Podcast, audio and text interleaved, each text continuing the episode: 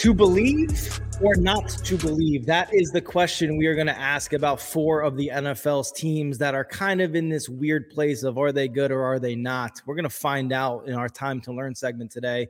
And we're going to talk about how every Sunday it's going to be Saturday for the Indianapolis Colts. And we'll talk about that as well. And there is no one better to discuss what's going on in the NFL than my good buddy, Pro Football Network senior NFL analyst, Mr. Trey Wingo. Well, first of all, just let me take a minute and just acknowledge what you just did. Yeah. Suddenly, every football Sunday, it's Saturday. Chef's kiss good, Brett. Trey, you are uh, rubbing off on me, man. We've done enough work together where I feel like uh, I'm I need to impress you every week now. Please don't, because that's that sounds really weird and yeah. not cool at all. So don't yeah. do that. Let's right. just have a conversation. That's uh that's how we got Buck of Brady's, but we won't go there. So let's, uh, let's get into our first segment. As always, we kick it off with time to learn because every week in this league there is something to learn about. And uh, Trey, we've been doing true or false through the you know the second quarter of our season. We're entering yeah. the third quarter of our season, so we're going to switch it up a little bit. Wait, wait, can, can we just say instead of quarters, we're we're halfway through the season. We're right, halfway right. Week nine. Week nine ended Monday night. That's it. There are 18 weeks in the regular season because of the bye, 17 games. So we are halfway home to getting there to the postseason. That's right. We are coming out of halftime here, coming in hot. And the question is in some of these teams, do we believe, do we doubt, or do we still need more with uh, nine weeks to go? And the first team up here, Trey, is the Baltimore Ravens. The Baltimore Ravens have been one of those teams that have had some really unfortunate losses um, where they've been in the lead by double digits, I think, in every game at some point this year. Um, and yet they are six and three. So the question, Trey, is do you believe in them as a contender? Do you doubt them as a contender? Or do you need to see more? I believe in them as a contender, although with a caveat, as long as Josh Allen's elbow is not horrendously effed up. I believe in them as a contender, as in the third best team, potentially with Miami in the AFC. So, like, there are qualifiers there, right? I don't think it's a great stretch to say that the top two teams, if everybody's good, are the Bills and the Chiefs in the AFC. And then we have Miami and everything that's been explosive with them, and, and Tua with Jaylen Waddle and Tyreek, who's rewriting the record books. And then you have Baltimore. Baltimore got really good with Roquan Smith, which cost them nothing, literally nothing. Uh, you know, they're going to get Mark Andrews back. Um, so uh, Rashod Bateman is lost for the year, but I do believe with John Harbaugh there uh, that I, am a believer in them being a contender. In, in with the qualifier that they're a contender, but they're not as good as either the Bills or the Chiefs. Yeah, and I I agree with you there too. Um, there's just something missing from that team that the the Chiefs and Bills had or have, excuse me. Let me ask you this because we're the Bills are not a team we're necessarily questioning or doubting here, but you did mention his his elbow injury. Um, it looked like he practiced today. Trey, did you see that? He had a, I think he came out of practice with a brace on. Um, yeah. Weird to think about quarterbacks with UCL injuries. That's that Tommy John injury, right? That we see with baseball pitchers. Well, yeah, that, that's the worst case scenario, right? Yeah. Like the worst case scenario for, for those that don't know, the ulnar collateral nerve, which by the way, very difficult to say, ulnar collateral nerve. That's why I go with UCL. Just call it, a UCL. like if you look at the the play that he injured it on, he, yeah. his, was he was really torqued as far back as he could be, and Huff hit him right here, and then it went forward. Um, he's had this injury before. So oh, I did not know that. Yeah, he he had this in 2018 and he missed four games. Oh, so okay. his rookie year of 2018, he missed four games with a UCL injury to his right elbow. So that's the bigger like sort of flag for me. Yeah. In, in, in that we've dealt with this before and it sidelined him for four games. They're calling it a sprain. By the way, you know, that's one of those words we use in the NFL. Oh, it's a it's a knee sprain. It's a ligament sprain. That's just a degree of a tear. That's right. Okay, so let's it's let's torn. be a hun- yeah, let's, let's be hundred percent clear about this. Yep. When they call it a sprain, that's a mild way of saying there's a tear in the ligament. Yep. And the question then becomes: Is how torn is the ligament? Is it really bad? Is it slightly torn? Is it middle torn, and that would indicate what's going on. Yeah. He's listed as day to day. It's not about a pain thing. Okay. It's not about managing the pain. He can either play because he can grip the football or he can't. It's that simple. And, and Sean McDermott and the Bills are calling him day to day, and it's unclear whether or not he'll be there Sunday afternoon at one o'clock in Buffalo when they take on the Minnesota Vikings, which, by the way, really interesting game if you think about it, because yeah. Buffalo right now is the number one seed in the AFC, and Minnesota is the number two seed in the NFC. Uh, potential Super Bowl showdown, but it changes dramatically based on whether or not A, Josh Allen can play, and if he does play, how effective he can be. Well, look, that's the perfect segue into the next team I want to talk about, Trey, because the Minnesota Vikings, okay, are a team that are, as you mentioned, they are right behind the Philadelphia Eagles, having lost only one game this season. But I think we said it, or you said it on the show last week. At no point have they had a victory where you go, man, this team is kicking ass today. Yeah. And so the question I have for you is do you believe in the Minnesota Vikings as the number two seed? Do you have doubts, or do you think we still need to see more? It's a great question. And I think you, you have to look at it based on the data, right? They have won six straight games by eight points or less, which ties for the second longest streak in the history of the NFL. Uh, the only team that's done better was the 2020 Chiefs, who won seven straight games uh, by eight points or less in the year they went to their second straight Super Bowl appearance before losing uh, to Tom Brady and the, or I'm sorry, the Bucka Brady's uh, in, in Super Bowl 55, 31 to 9. So if you're basing it on that, then yeah, I believe in them. But they do have this sort of quality of like letting off the gas. And I I really like it's not going to happen this week because of who they're playing. I would really like to see them once just for lack of a better term choke somebody out. You mm. know what I mm. mean? Yeah. Like we've seen we've seen Buffalo do that to Pittsburgh and Tennessee and a bunch of other people. You know, the Bills played with their food with Green Bay on that Sunday night game. They could have beaten them by any score they wanted to. They just kind of got bored. We've seen the Chiefs do that with Arizona. We've seen them do it with Tampa Bay. We've seen them do it uh, with uh, uh, San Francisco on the road. Like mm-hmm. when they when they want to dominate, they dominate. So I believe in Minnesota, but I would really like to see them not have to stress out once this season. It's not going to happen in Buffalo, regardless of what Josh Allen's situation is, because uh, Buffalo is such a complete team. But I do, I would like to see them once just finish somebody, sweep the leg, Danny. You know, just yeah. just get it over with instead of letting people hang around. So I do believe in Minnesota, but I have a slight hesitation because they just haven't been able to finish anybody.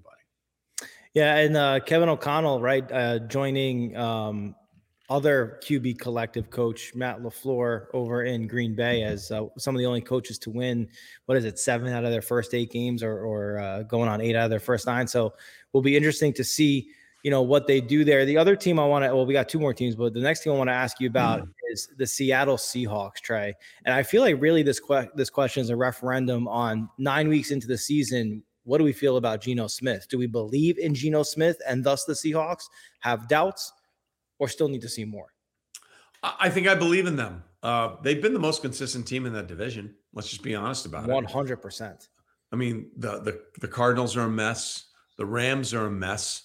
San Francisco, when healthy, is really good, but Geno Smith and company have been the most consistent team since the jump. So I believe in them because I believe in Pete Carroll. And you know, everyone in New York or the greater New York area wants to talk about, oh, the coach of the year races between Brian Daboll and Robert Saleh. And they're great coaches and they've done a great job. That is 100% not true. Okay. You have what Pete Carroll is like. Both the Giants and Jets had Geno Smith. You know what he was. And he's a totally different dude now under Pete Carroll. Then uh, look, you have to bring in Mike Vrabel to the conversation for coach of the year. Um, they didn't have a receiver with a single reception Sunday night. And somehow they still took the Chiefs to overtime before Kansas City came away to win because Patrick Mahomes is a golden god, and I'll die on that hill and I'll defend it. And I'll have all I have all the receipts if you want to talk about it. I have all of them. So like you can have all the quarterbacks that you like. That guy is one of one, and it's not close. It's not a debate. It's not an opinion. It's a fact. Um, so when you have Mike Vrabel doing the things he's doing, again, Not a single wide receiver had a catch Sunday night. And somehow they took the number one scoring offense in football to overtime. So uh, I believe in Geno. I believe in Seattle. But more importantly, I believe in how wide open the coach of the uh, year race is on, despite what people in New York want to believe. Yeah, and and you made a great point. Both of those New York teams had Geno Smith, uh, Geno Smith, excuse me, Geno Smith in their building. Geno Smith would be a really interesting dude. He he would be, and we'll, I wonder how he'd do under Pete Carroll because Geno Smith is lighting it up right now. He'd be and, better under Pete Carroll. Geno Smith and Pete Carroll would be. There you better. go. That's the that's the duo right, bizarro world duo right there. the, the thing with with Geno that is fascinating to me, Trey, is is he is uh, among the. It's not just that he's contributing noticeably to wins. He's among the league leaders in so many different statistical yeah. categories. Um, and he's doing it with an offense that historically, with the great Russell Wilson, who is finding his struggles in Denver. Um, previously has, great Russell Wilson. the caveat there. Um, but that, but again, to your point, that offense has been a languishing, like, uh, you know, just bumbling version since that that Super Bowl loss where they didn't give it to Marshawn Lynch. And here's Geno Smith, and all of a sudden they're lighting the league on fire, scoring 30, 42 points against the that they had that 50 point shootout almost with the Lions. It's very, very impressive. Yeah, but that was that was the Detroit Lions, and I, I call them the Detroit Lions because there's no D in Detroit. Okay, That's like right. let's just be honest about it. Oh, oh, oh, unless you play Green Bay, like the, the Lions went into that game at Ford Field last week, giving up an average of 36 points per game. And the Packers with Aaron Rodgers somehow found a way to score 25 points less than almost everybody else. Not great, Bob. Not great. Um, let's uh let's finish up this segment with our final team and it is one of those new york teams trey it is the new york jets um you said it last week on the show i i i, I find a lot of credence in it despite the win against buffalo that zach wilson yeah. is someone that hopefully uh, isn't going to hold them back but that's who they're going with. They did beat the Buffalo Bills at home. Nine weeks into the season, Trey, do you believe, do you doubt, or do we still need to see more from the New York Jets? I believe in who the Jets are, and I believe in uh, that's the most important thing, right? For at this point in the season, the team needs to know what their identity is, and I think the Jets have figured that out. It's not about Zach Wilson. It's not about most of the people on offense. It's about a suffocating defense and making sure your offense doesn't make mistakes. So, in that sense, I believe in the Jets because they know who they are and they know how they need to win. Now, I will die on this hill that Joe Flacco is a better quarterback for the Jets right now than Zach Wilson. But what the Jets have done, to quote the late, great Jim Fassel, is push their chips to the center of the table. They are all in on Zach Wilson for the long term. Joe Flacco is by far by far. It's not a debate. It's not an opinion. It's not a. It's just a fact. Um, he's a better quarterback right now uh, than Zach Wilson is. But what the Jets have done by demoting him, like you couldn't have had a clearer signal to where the organization is going. Yeah. When they decided to demote Joe Flacco to the third quarterback behind Mike White. I wanted to ask uh, you about that, about yeah, specifically the symbolicness of that move. Well, it basically says we're riding or dying with Zach Wilson because he we invested in him. You know, we did the thing with Darnold in 2018 when we selected him third overall. That didn't work. We took him second overall in 2021, and damn it, we're going to make sure we make this happen. That's what they've done. Joe is a better quarterback. I mean, Garrett Wilson, who said it in the in the preseason, he throws a more catchable ball, right? Like that's kind of the job of the quarterback. But but they are they are all in on Zach Wilson because they've invested that. Yeah. And you know, again, I got to give. We talked about this last week. I got to give them credit because that that win over Buffalo saved their season. If they had lost in back to back weeks uh, to New England and Buffalo, like all the good things that had happened with the Jets so far would have been like because you know it's 13 straight wins by the Patriots over the Jets, and you know uh, the uh, the Bills had been dominating them recently. They've won, they had won four straight against them. So they found a way to make it work and it saved their season. And it also made them feel better about the way they're handling the quarterback hierarchy. So as they go into this week or going forward, rather, um, it's good, but you know, they have made the choice as an organization, no matter what Zach Wilson is going to be this year, we are making sure he's our guy going forward. and we don't want to do anything to disrupt him, which I always find interesting because in every other position in football, hey man, it's about that. competition. It's about yeah. competition. Yeah. Are you better than this guy? Or are you not better than this guy? When it comes to quarterback, a lot of coddling, a lot of let's, coddling for the quarterback. Let's let's give him a hug. Let's wipe his bottom and tell him he's special and different than everybody else. And that's what uh, they've done. Yeah. Well, look, I, I want to be clear because you know the Jets fans will be in our mentions very, very quickly here. We're not don't saying, care.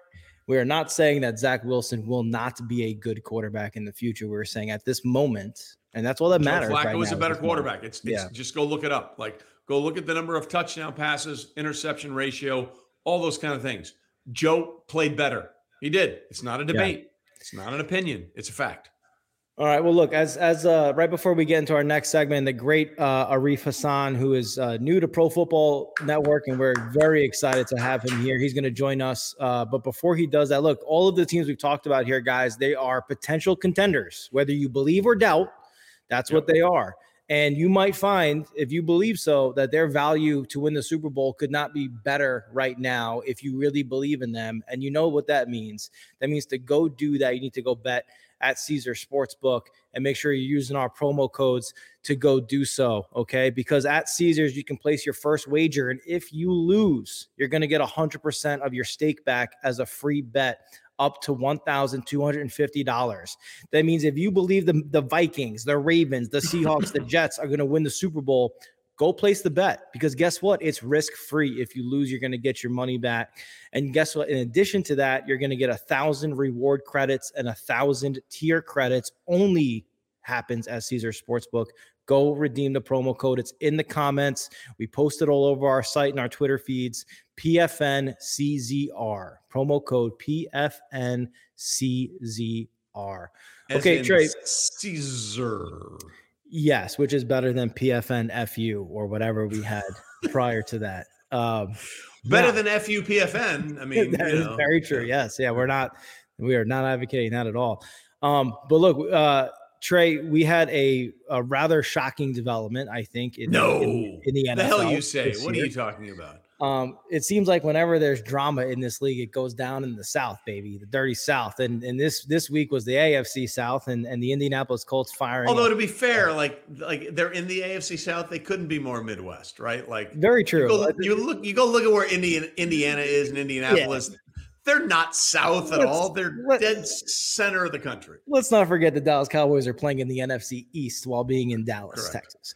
So uh, to join us, because he wrote an exquisite column that we pushed out in our newsletters, it's over at profootballnetwork.com. Um, Arif Hassan, let's get him in here, Brian, because he wrote an incredible column for Pro Football Network discussing how unserious, quote unquote, unserious this was a decision by the Indianapolis Colts. Arif welcome to Football Insiders. I'm excited to not just have you at PFN, but to have you be a part of this show for uh, for the weeks moving forward. Yeah, no, I'm excited to be here. I'm a little uh, a little upset that uh, my first appearance on the show is while I'm traveling a little bit, so you get this kind of boring background behind me. Uh, but uh, yeah, absolutely. Uh, it's been it's been fun being here at Football Insiders. You know, it's been fun, uh, kind of developing content plans with all of you, and uh, you know, just so happens that it coincided with one of the most baffling football decisions I've ever seen in my life. Well, Arif, it's funny you mentioned that. Look, uh, Trey and I, uh, I say Trey and I, I met Jeff once. We did a great podcast with him for more than football. But Trey and Jeff are Jeff Saturday. That is go go back a long ways and are very close friends. But I don't know that the Indianapolis Colts could have been, made a more shocking uh, decision on what to do with their head coaching position. Arif, before we kick it off into a larger discussion, just give us an idea of what it is you wrote about and what readers could expect when they go read your piece at profootballnetwork.com. Yeah, no, absolutely. the The decision that the Indianapolis Colts made to to let go of Frank Reich, I think that makes sense. The decision not to go with either of their coordinators uh, as potential head coaches is a little bit more baffling. It makes a little bit of sense, but um, it is a pretty unusual move. I, I mean, g- given the nature of the problems they had, plus they had already let go one offensive coordinator, so they couldn't really hire him back to be the interim. I get it. I I probably still would have gone with Gus Bradley or John Fox. Right. Yeah. John Fox, previous head coaching experience. And, and one thing that you really need, of course, is stability, I think, in these situations. And uh, John Fox is, is nothing if not stable. Right. And so there were options within the building. Right. But eh, eh, going outside of that, going outside of the structure that you have to to hire somebody whose head coaching experience primarily consists of uh, not just high school football, but but 3A high school football, right? Um, is is baffling to me. And I went into the kind of the detail here, right? Because uh, the issue is not you know whether or not Jeff Saturday is a capable person. Of course, he's capable. The issue is whether or not he is ready for uh, this kind of uh, role. I mean, by all accounts, he's one of the most intelligent people to have played football. But the the issue is the experience, right? I have talked to a number of people who have, um, you know, worked PR for new head coaching staffs. You know, um, not just uh, my previous job covering the Vikings, but you know, people who've worked in PR staffs for for for teams across the league and new head coaches people who've never coached, uh, you know, in the NFL at a head coaching position, um, but have coached for maybe 20 years in other capacities, offensive coordinator, quarterbacks coach, whatever, are always shocked and surprised at the number of responsibilities that a head coach has versus somebody like an offensive coordinator, defensive coordinator. And to not even have that experience as an NFL offensive coordinator, NFL quarterbacks coach, NFL quality control assistant, uh, is it, it, does a disservice to Saturday. So the piece is primarily about you know how kind of irrational I don't like using that word, but how irrational the decision was from Jim Irsay to to tap Jeff Saturday, uh, and and how difficult things will be for Saturday, and how it, it, it represents not just an unfairness to to Jeff Saturday, which I think it does, but to all of the coaches on the staff, to all of the coaches who have yeah. uh, worked really hard in the league. Um, in order to kind of build up that resume and, and, and the credit and the, and the qualifications, but also the players. I mean, people talk about tanking all the time you know, teams may tank, coaches might tank, players never tank, right? Uh, they they've got so much to work for. They've got you know families that they have to take care of. They have obligations they mm-hmm. have to on themselves and their teammates. It's unfair to those players um, to to give them a, a coach who seems remarkably unprepared for the level of responsibility that lays ahead of them. So Trey, I know you've you've definitely got some thoughts on this, and I'm, as yeah. I mentioned at the top, but I, I, am. I mean, take it away here. I, I, know you know you feel. I think in in some parts the same way a little bit mm-hmm. here. Yeah. Look, I, I need to be completely uh, transparent here. I am un. I am not unbiased when it comes to Jeff Saturday. Okay, you need to understand that. Uh, Jeff is not only a co a former coworker of mine. He's literally. I mean, like literally one of my best friends. Like I would trust my family, my car, my house, everything I have, I would trust with Jeff Saturday. Like that's that's the level that of, of depth in our relationship. Okay, so I need I need to be clear about that. Um, this is not something that I just like. Oh, I I kind of know him. No, I know this guy. Like I know him. We hang out. Our families hang out. Um, so that needs to be sort of the caveat under which I I give all of this information. Yeah. I want him to succeed. I want him to go in there and kick ass. I want him to go out there and prove everybody wrong. I want him after this is all said and done to for people to say, "Damn, what were we thinking doubting Jeff Saturday?" But all of that being said, I can't believe they did this. Can't believe it. Like I can't believe it. Okay? Yeah. He's the first head coach in the NFL with zero collegiate coaching experience or zero NFL coaching experience to be a head coach since Norm Van Brocklin got the job. I'm sorry. The Philadelphia Eagles in the early 60s. Okay. It did not go well, by the way. Also true. Um, but he he was also famous for smoking darts on the sideline, so I I respect it. Uh, so so I, I I just need to be clear about this. Like every fiber of my being wants this to work for Jeff. Now, the other thing you need to understand is this is not something Jeff asked for. Right. This was something Jeff was asked to do. Like as soon as I saw the announcement, I was like, hold on minute. and I texted him and I just said, dude, what the hell? And his response was, nothing like 12 hours to turn your life upside down. So to be clear, is, Trey, yeah. he he did not ever give you any indication previously that this was like in the works for days or weeks. This literally was no, overnight. No, no, no. We again, total transparency yeah. here. He's yep. been a consultant with the Colts before and has done stuff for them. And you know, he he he did a great job at Hebron Christian Academy outside uh, outside of Atlanta, Georgia, uh, when his sons were playing there, and his son is now a, a football player at North Carolina, like Jeff was. But no, like he, we we had talked abstractly about the mm. idea of him being a coach, a coach, not a head coach, a coach at some right, point, right? Uh, in college or the NFL. Literally, Jim Irsay called him, and Jeff's response was, "Why do you want me to be the head coach?" It, it's it reminds me a little bit of when Urban Meyer reached out to Tim Tebow to play oh. tight end last mm-hmm. year. Okay? We talked we talked at length about that you and I. Tim didn't ask for this, but he's not stupid enough to say no. Okay. And Jeff in the same way was like, "Wow, why not?" You know, it's not like it was something he actively campaigned for or something he was I mean, I think on some level he he's thought about the idea of coaching. You go look at that hilarious, awesome, uh, mic'd up situation with Peyton Manning on a Monday night all those years ago. right, yeah. When when when Peyton was mic'd up in the Monday night game against the Rams, in which he and uh, Marvin Harrison at that point set the record for the most touchdown passes and catches by a quarterback wide receiver combined. And they got down to the goal line against the Rams and they they threw it three straight times when all week long they had practiced running it. And Peyton heard Saturday bitching about the idea that they were passing it and not running it.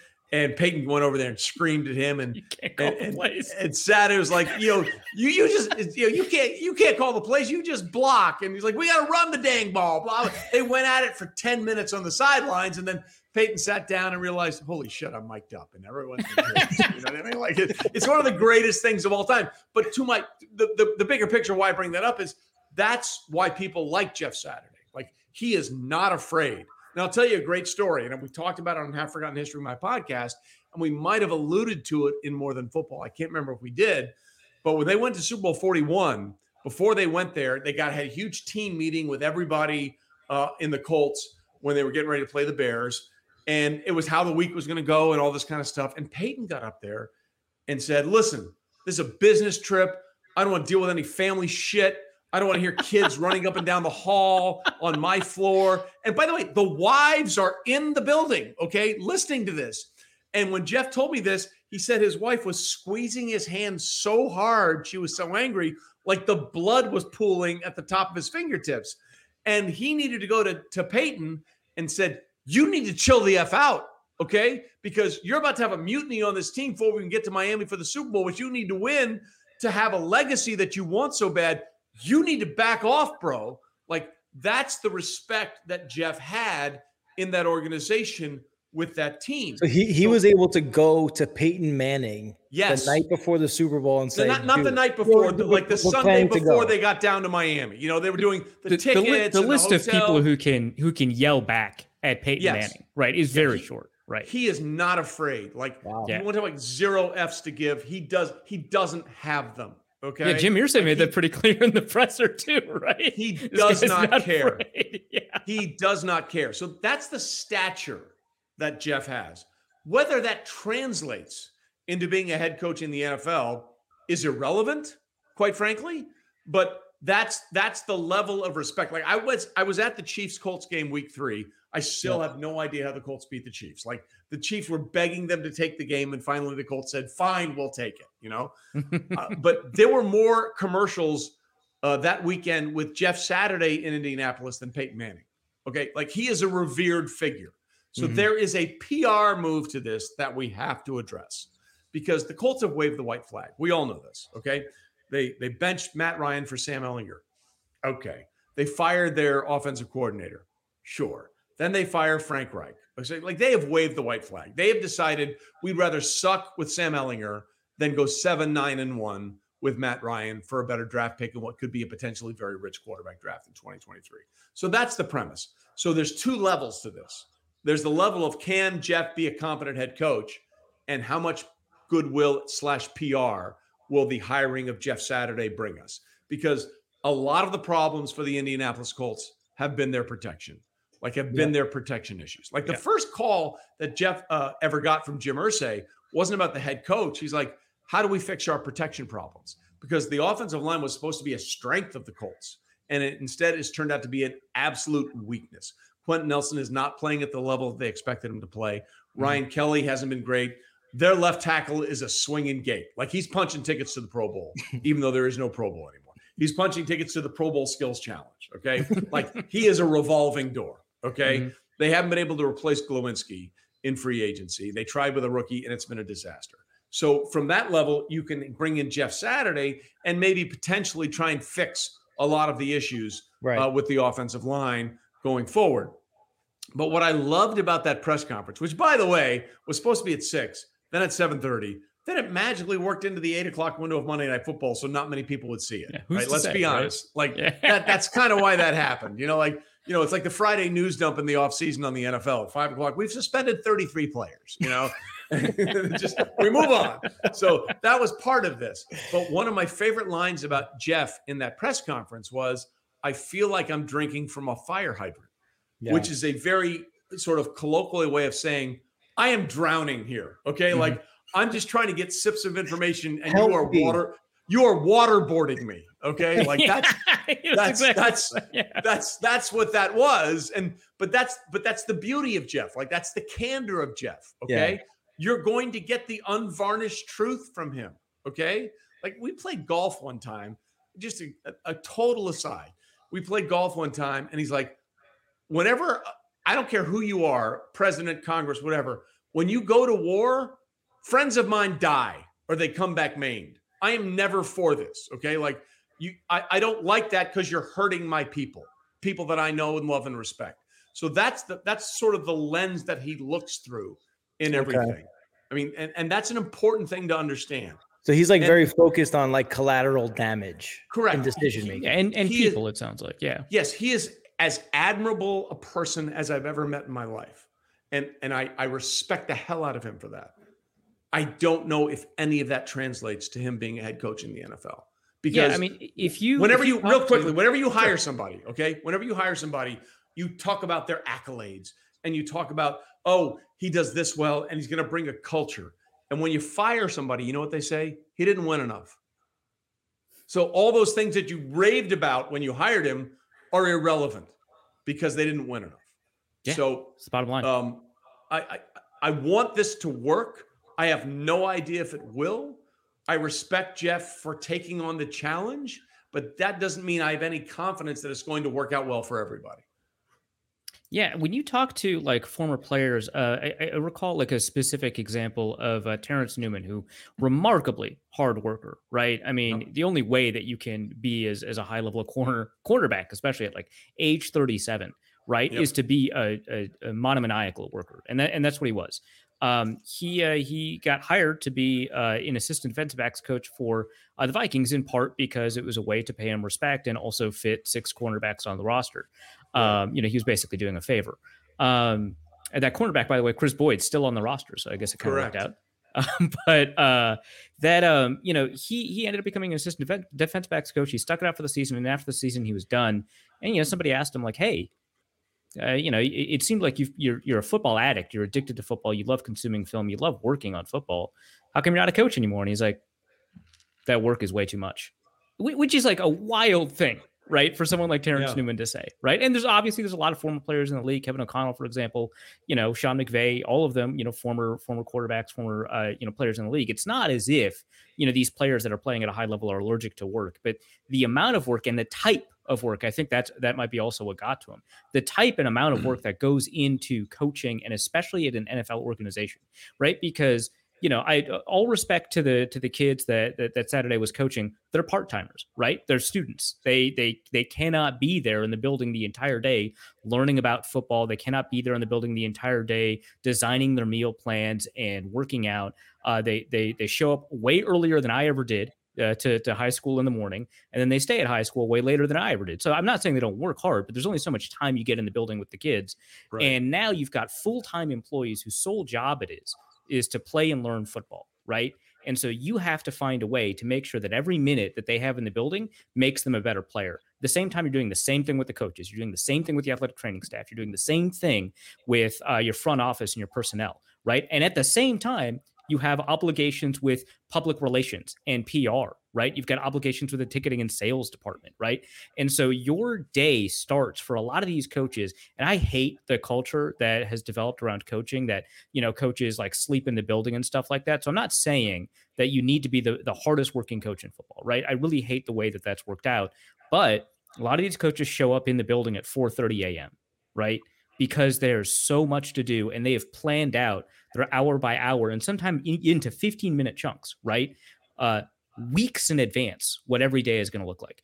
And a lot of that is in meetings, a lot of that is in film rooms, a lot of that is solo, and a lot of that is just not what you're doing as a player. And it's not at all relevant to kind of what a lot of high school coaches uh, you know, do because I mean, it's it's not as if I I haven't had a lot of interaction with high school coaching, right? It, it's just a different beast than what it is yeah. in the NFL. So let and me, it, it is extraordinary well, what they're asking. Well, well, well, to that point, and and I think that's a really really good point is that you know it's a it's an addiction okay like mm. coaching in the nfl is an addiction yeah like I'll, I'll, give you an example eric mangini great friend of mine as well um, worked with him at espn i work with him now on the 33rd team uh, you know his kids love the fact that he wasn't coaching anymore like loved it because he was around uh, and and he was there for them and then he went to a when he was working with us at ESPN at the time.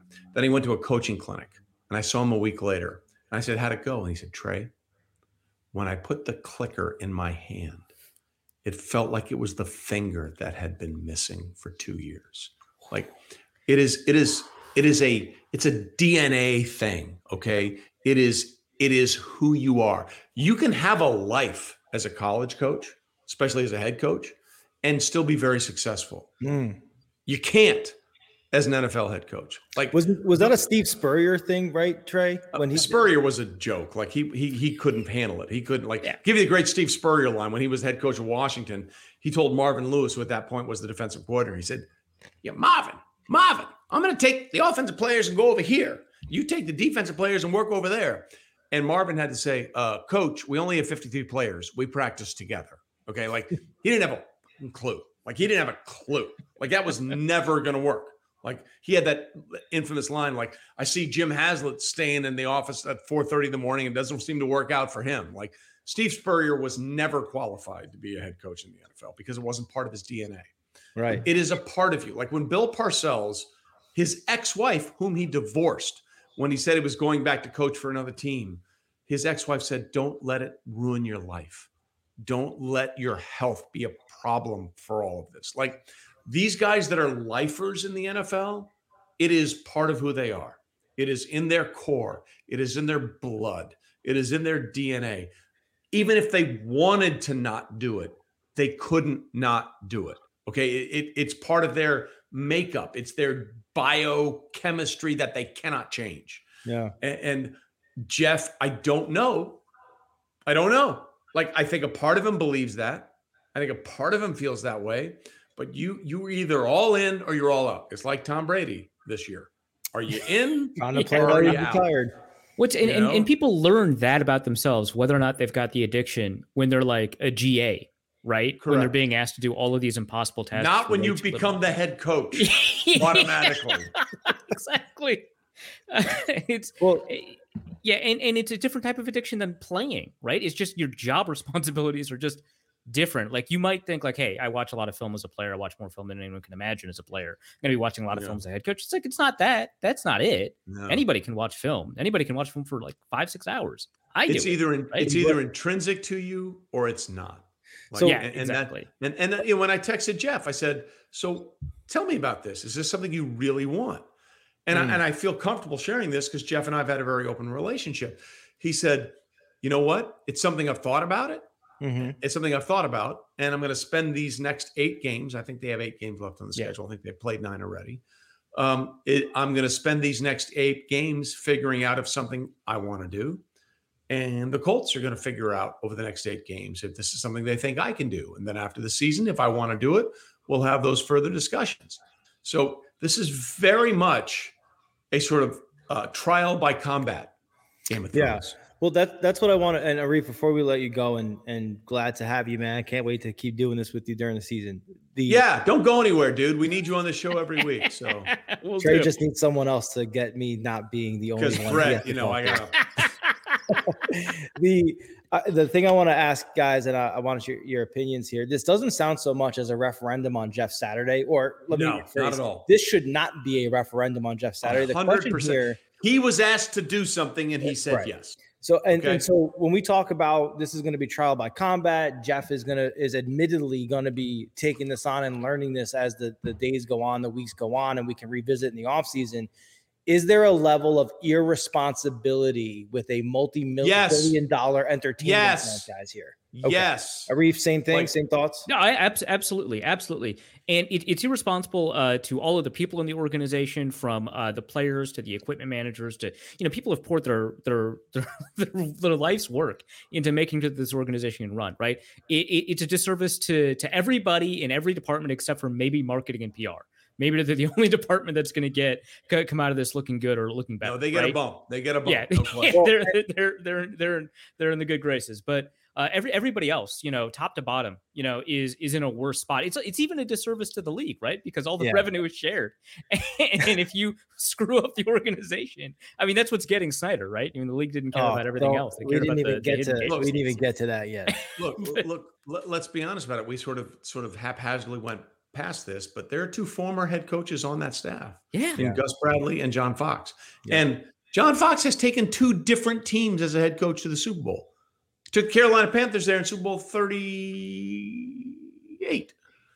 Uh, and he took the Denver Broncos there in Super Bowl 48. and they got their asses kicked, but that's a separate issue. he took them there. He took them there. The right? point. The point is, John Fox is Russell Wilson.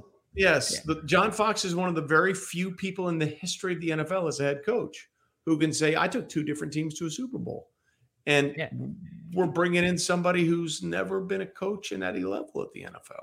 Like, yeah, I don't care. I don't care who you are. That's a slap in your in the face. That's a slap. Yeah, no, absolutely. Face. And and the thing is, you know, there's a lot of comparisons in the presser to you know people like Bruce Arians and Tony Dungy. And you know, if if you had put John Fox in the position that Jeff Saturday is in, he would not have succeeded. If Bruce Arians got his first head coaching job in what was it 1977 was when he got his yeah. first like graduate or something like that yeah he would not have succeeded as an nfl head coach you know tony tony dungy would not have succeeded as an nfl coach if his first job was to be the head coach of nfl bill belichick would not have succeeded. You cannot name a coach. Bill Belichick's first coaching job was a disaster as the head coach of the Cleveland right. Browns. Yeah, and at that point, he already Bill Parcells.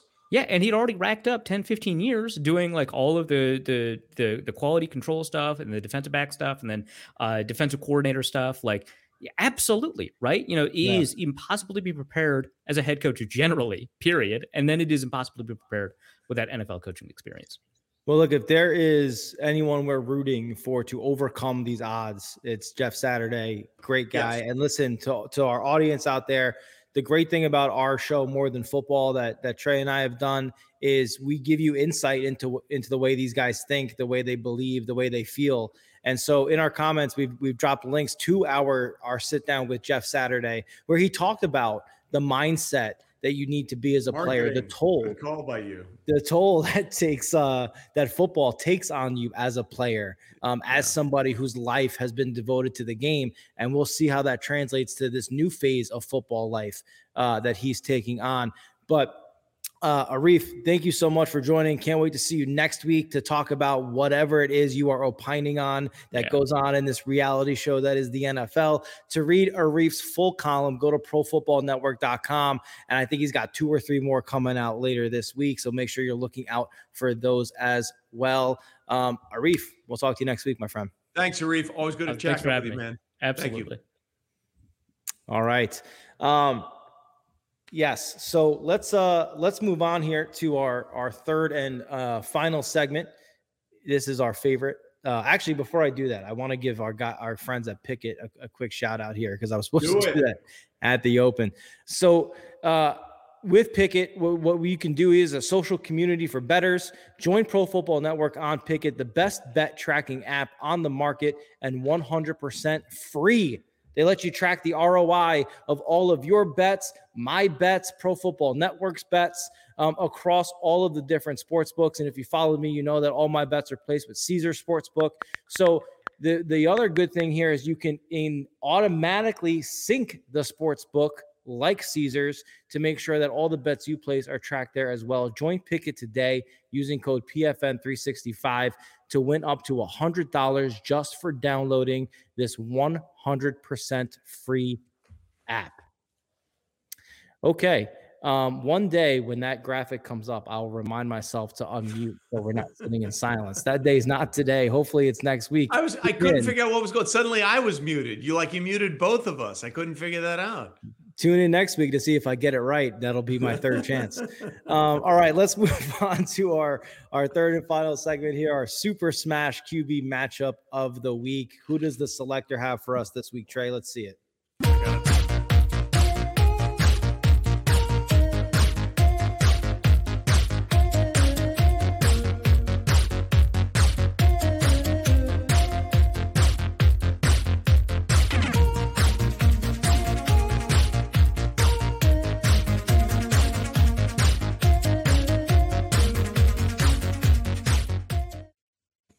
All right. This is a classic rivalry in the NFL. Packers, Cowboys.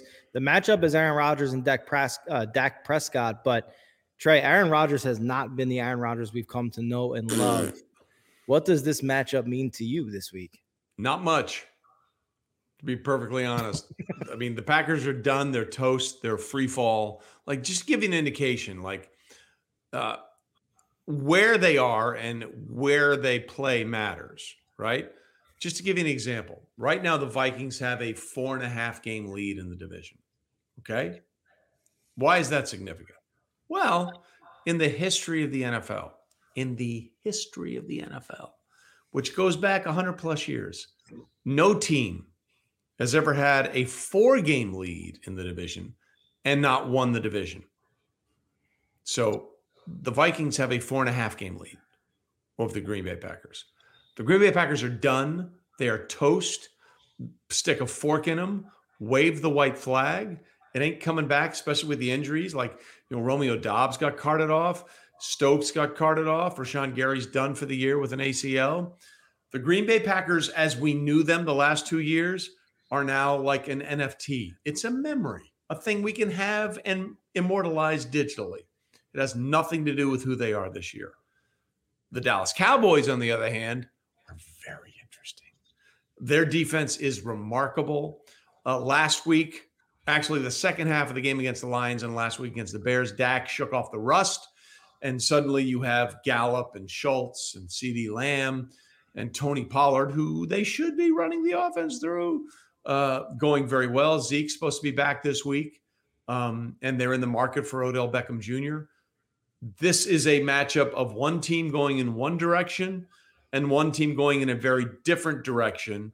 And the quarterbacks just happen to be the thing we're focusing on. Yeah, I mean, we mentioned uh, at the top we talked about the uh, the Detroit Lions suddenly found some D for the Green Bay Packers, which is uh, which is surprising. But Trey, what's most remarkable to me, and maybe a testament to someone like a Tom Brady, is well, I guess let me ask you this: Is this Aaron Rodgers falling off a cliff due to age, or is this truly poor roster construction that even he can't overcome? Um, are you a fan of Guardians of the Galaxy, the movie? Best ride at Disney theme parks, which I was just at, but I also that's not what that's not what I asked. That's not Sorry. what I asked. Are you you like the movie? Fantastic movie. Yeah. What do you want to do? Something good, something bad, bit of both? Bit of both. and that's what it is. Yeah. That's what it is. The roster construction is horrendous for Green Bay. And they've been able to get away with it because Aaron Rodgers is carry the one out of the five, subtract three. Aaron Rodgers. That's right. That's him. But he's not Aaron Rodgers anymore. Not any Rodgers anymore. He's not. Yeah. And like people are going to look at that Lions game and see the wrong things. Okay. Like, for example, people are all over. How do you throw an interception to David Bakhtiari at the goal line? Well, let's be clear. When you're throwing a, a pass to an offensive lineman, you know what you have to do? You have to baby it. You have to make it as soft as baby poop. that he can catch it because offensive linemen have mangled, gnarled hands with tape and mitts everywhere. You want them to make it as easy as possible to catch. Aidan Hutchinson just made an unbelievable freaking instinctive play. Yeah. Like no one's going to think, oh, Aidan's rushing. He's going to recognize the play and loop back underneath and pick it off. That's an amazing play by a rookie. It was. So throw that one out. The other two were terrible. They Yeah, were bad. awful interceptions, underthrown, not well done. Um, so, you know, Aaron is not what he once was, but the receiving course sucks. Let's just be clear. It sucks. Okay. So it's a little bit of both. Um, you know, Peyton Manning fell off the cliff at 38. Aaron Rodgers is around that area. Drew Brees couldn't throw it more than 10 yards his last two years in the NFL. Tom Brady is a freaking outlier. Okay. exception. Like no one does this except Tom Brady. Yeah. No one does this. Like at 44 last year, he led the league in passing yards and passing touchdowns. 44, by the way, to match his age. So it a father time comes for everybody except Tom, who clearly is uh, you know drinking the blood of Satan and he's uh, the devil's child. So, like, have you seen Tom lately? Like, Uh, He's wearing a mask. It costs him a lot of money. Uh, Oh, but you know, so yeah, it's a little bit of both. The Green Bay Packers have done a poor job of constructing the roster around Aaron Rodgers, but Aaron Rodgers is not as good as he once was. He may be as good once as he ever was. Toby Keith shout out, ah, nice. but he's not that dude anymore, and the Packers need to understand that. The the thing that you mentioned with um with, with two of those quarterbacks, Drew Brees and um Peyton Manning, was when we saw them fall off a cliff, they were following some injuries. You know, Drew had that persistent shoulder issue, uh, the neck injury that had The, left. the nerve damage with Peyton, like the fact that his Just- nerve yeah. regenerated at all, is a freaking miracle. After Yeah. Um, and you know, but we that's not the case here with Aaron Rodgers. There is no that we are aware of injury. It's the ayahuasca, is what it is. Yeah, I didn't want to say it, but I mean, you know, you pull all the other constants out, there only remains one variable. Um, okay. Be uh, before we, we head out here, we do have uh, we do have uh, uh, some comments from the fans. Um, Let's go, fans! Come on, let's Yeah. go. Brian Mahaffey would like to know Trey. I think because who cares what I think? Who's your pick today for offensive rookie of the year and D Roy defensive rookie of the year? Well, I think uh, D. Roy is much easier. Um, now you can uh, look. Tariq Woolen has been great for uh, uh, Seattle. So is Coby Bryant, but Sauce Gardner is is there. Like he's the guy. Yeah, Offensive rookie of the year is very interesting right now. Like it's very. There's no one player that is for, just like oh for a minute, God.